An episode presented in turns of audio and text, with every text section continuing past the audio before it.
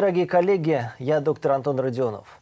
Мы продолжаем цикл подкастов «Кардиосфера», подготовленных при поддержке компании «Тева», в рамках которых мы будем обсуждать самые актуальные проблемы кардиологии и не только с ведущими экспертами в этом вопросе. Сегодня у меня в гостях руководитель отдела «Возраст ассоциированных заболеваний» медицинского центра Московского государственного университета Яна Артуровна Орлова, признанный специалист в области лечения сердечной недостаточности и не только. Добрый день, Яна Артуровна. Спасибо за приятное представление. Сегодня у нас с вами совершенно неожиданная тема, наверное, одна из самых сложных. Как мы из этого выкрутимся, я не знаю, потому что на эту тему, по-моему, сломано столько копий, проведено столько конференций, баталий. Речь идет о дифференцированном подходе к назначению блокаторов ренин-ангиотензиновой системы. Короче говоря, все очень просто. Попытаемся столкнуть лоб в лоб ингибиторы АПФ и сортаны. Наверное, самый многочисленный класс, потому что не только антигипертензивных препаратов, препаратов, которые, без которых вообще современный кардиолог не может представить себе свои работы. Надо начать э, с самого главного. Мы работаем на поле а, антигип... Боремся с гипертонией или сердечной недостаточностью? А мы совсем боремся. Да. Так вот, э, вот наша задача как раз попытаться понять, кому чего. Ну, э, здесь это принципиальные моменты. Потому, Потому что, что если... даже Антаргет там вообще была какая-то абстрактная категория пациенты высокого риска. Ну, Наверное, какая-то маркетинговая составляющая была при планировании этого исследования, потому что э, стал, как раз после он таргета и трансценда стало понятно, что э, категория высокого риска, в общем, это разные люди, и очень сложно объединить их вместе. Но э, вот все-таки пациенты с сердечной недостаточностью, с гипертонией, это все-таки не одно и то же. И подходы, и доказательная база разные. Наверное, проще ответить на этот вопрос в отношении э, больных сердечной недостаточностью, давайте, потому что здесь, в общем, ответим. довольно внятный. Значит, ну, и в рекомендациях написано, и вся доказательная база все-таки в пользу э, ингибиторов АПФ. Самое а большое вот, э, количество исследований значит, именно в этой области сконцентрировано. Когда мы говорим «самая большая доказательная база», то есть э, просто большинство исследований было сделано Конечно. на ингибиторах АПФ. То есть да. это не значит, что нет, там, сортаны нет, в этой ситуации нет, не работают? Нет, а, сортаны, э, был, были прекрасные исследования, которые показали, что сортаны также эффективны, как ингибиторы АПФ. Но ингибиторы АПФ были первые, и сортаны не превзошли ингибиторы АПФ а, ни по эффективности, ни по безопасности у этой категории пациентов. И поэтому они получили а, рекомендации а, как актеры второго плана при невозможности использования ингибиторов АПФ. И только у пациентов с промежуточной сохраненной фракцией выброса, значит, у сортанов есть э, такая более надежная доказательная база и более надежная позиция. И действительно, вот э, я вспомнила исследование с кандисартаном. Это исследование ЧАРМ. Это была огромная программа, в которой были пациенты и с низкой, и с промежуточной, и с сохранной фракцией выброса. И было, собственно говоря, разные дизайны, где использовались ингибиторы и сортаны вместе, где они использовались э, против плацебо. И было показано, что все-таки э, кандисартан работает очень неплохо. Хорошо, давайте да. обсуждать проблему артериальной гипертензии. Она гораздо более многоплановая и сложна, потому что здесь было довольно много исследований и с артанами, и с ингибиторами АПФ. И здесь преимущество ингибиторов АПФ, на мой взгляд, абсолютно не очевидно перед сартанами. И если говорить о, о тех приоритетах, которые я бы расставила, вот, ну, там, я не знаю, как специалист в этой области, как клиницист в первую очередь, то здесь я склоняюсь однозначно в пользу сартанов. А, я могу мотивировать, я могу, да, аргументировать давайте, свою давайте, позицию. Мотивировать. Кстати, при этом э, в артериальной гипертензии, это как это ни странно, исследований прогноза не так много. Потому да. что ну, вообще первичная, то есть артериальная гипертензия чисто это первичная профилактика. А в первичной профилактике исследования трудно проводить очень до, долго, да, Трудно дорого. пройти до, до конечных точек, Конечно. твердых конечных точек. Со смертностью действительно единичное исследование. Нет, ну смотрите. А, мне э, кажется важным э, два основных критерия. Эффективность, безопасность. Ну, собственно, это классические критерии, по которым оцениваются все препараты. Значит, все большие метаанализы, везде, где использовалось, где оценивались значит, ингибиторы и сортаны, вот, по сердечно-сосудистой смертности отсутствовала малейшая разница. Не было никаких, ну где-то в каких-то исследованиях, где исследовали больше э, в качестве конечной точки были инсульты, то там вроде бы сортаны имели преимущество. Где э, инфаркты вроде бы имели ингибитор АПФ, но нигде это не было достоверным. И суммарные данные вот э, все-таки показывают, что эффективность при сердечной, при артериальной гипертонии, прошу прощения, э, сортанов и ингибиторов абсолютно сопоставима. Значит, второй вопрос – безопасность. Ну и здесь, э, собственно говоря, абсолютно очевидно, что у сортанов есть преимущество. Они не вызывают кашель, они не вызывают э, так много аллергических реакций, которые крайне неприятны всегда, особенно у пациентов, которые чувствуют себя здоровыми. Гипертоники же, в отличие от больных сердечной недостаточностью, такого бремени симптомов не несут на себе. Абсолютно. Не хотят Вот. лечиться, не хотят чувствуют лечиться, себя здоровыми чувствуют людьми. себя здоровыми людьми. И вдруг э, препараты вызывают побочные эффекты. Пусть даже не в большом случае, пусть даже они не тяжелые, ну вот, но они присутствуют, все. Значит, это бывает причиной для самостоятельной отмены, даже без обсуждения с врачом. Вы прекрасно И все-таки продолжительность действия. Мне кажется, еще одна ахиллесова пята ингибиторов АПФ, что большинство препаратов этой группы нужно назначать ну, хотя бы двукратно. А мало, мало кто из ингибиторов АПФ честно, добросовестно действует при назначении один раз в сутки. У сортанов наоборот. Там Да, первые ну, представители, ну, конечно. особенно лазартан, он все-таки Покороче. действительно до суток не дотягивает. Остальные представители этого класса, они работают э, сутки и даже иногда, даже иногда с хвостиком. Согласна абсолютно. Но это уже некие частности, которые тоже э, на самом деле имеют большое значение, когда э, мы выбираем конкретный, для конкретного пациента конкретный препарат. Если пациент уже принимает все равно и утром, и вечером, и кучу препаратов, э, то это не всегда бывает э, там железным аргументом. А, Но если речь идет о достаточно молодых пациентах, для которых это первая таблетка, Конечно. Ну, Вот. а у гипертоников вообще сейчас Да. Э, то- условия лечи так, чтобы можно было назначить один одну раз таблетку, да, э, то, конечно, сортаны имеют абсолютные преимущества. Я э, для лечения артериальной гипертонии я за сортаны однозначно.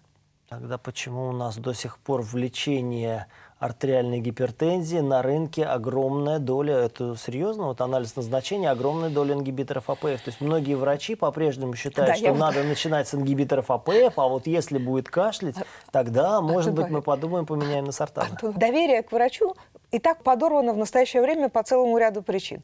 Значит, у врача не так много шансов на ошибку. И там, где она может быть совершена с высокой долей вероятности, значит, лучше не идти по этому пути.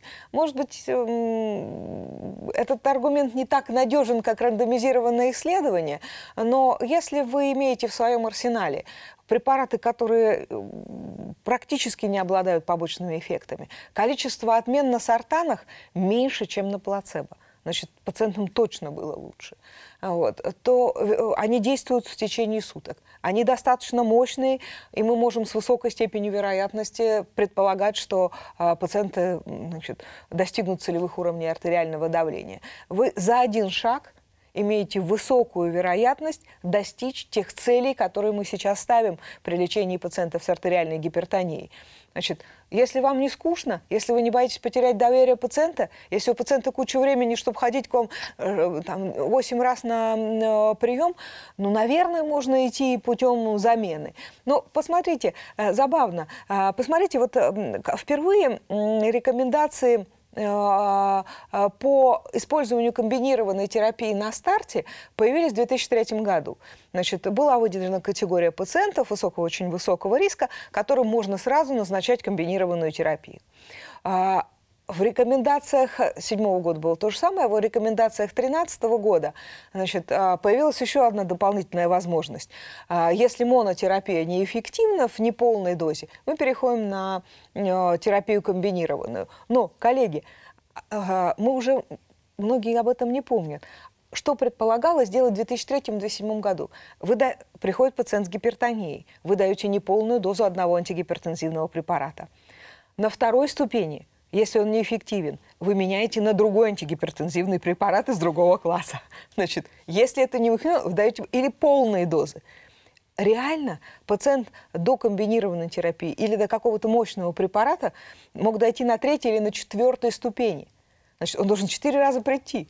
Да, сейчас на Конгрессе как раз э, показали на одной из сессий замечательное исследование, причем это итальянцы сделали, ну, итальянцы законодатели МОД в Европе в области артериальной гипертензии, и они посмотрели судьбу пациентов, которые на старте получили монотерапию вот когда-то, и на старте получили двойную комбинацию, там неважно, свободную, фиксированную, и оказалось, что вот если пациенту дали монопрепарат, и почти 70% вот так они три года и сидели на этом монопрепарате. И может сложиться впечатление, что ну и ладно, ну может им и достаточно, может это были не тяжелые гипертоники, но оказалось, что прогноз, то есть исходы, да. они существенно различаются. Различаются, да. И там были 56% э, снижения риска сердечно-сосудистых осложнений, когда давали со старта комбинированную терапию. Э, это в течение года. Да, если вы потом оттитровали, если он потом к вам пришел, он не потерял к вам доверие после ваших вметаний и смен препаратов и умножений доз. Значит, если вы все-таки довели его до целевых уровней, вот, то все равно на пробеге в год – значит, сердечно-сосудистые риски будут больше у пациента, который стартовал с монотерапией, чем сразу попал на комбинированную. Мне кажется, вот возвращаясь к вопросу, почему, почему же до сих пор у нас гипертония лечат ингибиторами, мне кажется, есть еще один такой абсолютно прагматический ответ. Э, многие доктора считают искренне, что сортаны до сих пор стоят как крыло от самолета. Потому что когда-то вот моя научно-практическая молодость, она пришлась на э, конец 90-х, начало 2000-х годов, когда класс ингибиторов да, АПФ да. уже достаточно был заполнен, и я как раз работал в гипертонической группе, и у нас все препараты, мы все держали в руках, и тогда только-только появились оригинальные сорта, но они действительно стоили очень дорого. Вот. То сейчас, конечно, уже э, появление доступных дженериковых сортанов, в общем, по-моему, эту проблему всецело решило, потому что по стоимости эти классы препаратов, они сравнялись. Да, согласна абсолютно э, с этим, потому что на самом деле экономическая доступность лекарственного препарата – это очень важный момент. Э, э, ведь какой-то дорогой антибиотик многие пациенты готовы купить. Значит, ну, это очень конечный период времени его использования.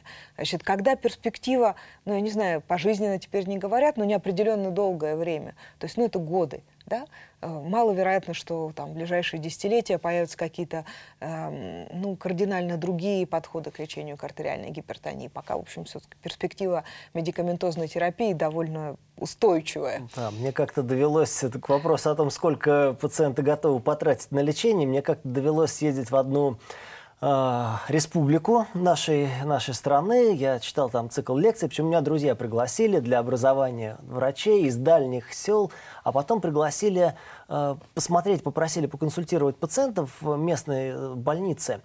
И я как-то, я приехал, думаю, сейчас я тут вот наведу порядок. А мне сказали, только, вот, знаешь, один такой момент. Вот у нас менталитет наших пациентов в республике, что человек готов потратить на свое лечение не больше тысячи рублей в месяц. Поэтому вот ты можешь развернуться там как угодно, но так, чтобы это вот все уместилось в эту сумму. Экономический мне кажется, что, важен, мне кажется, что это хороший уровень. И за тысячу рублей я готова лечить пациента с артериальной гипертонией э, эффективно. Мне кажется, есть шанс справиться.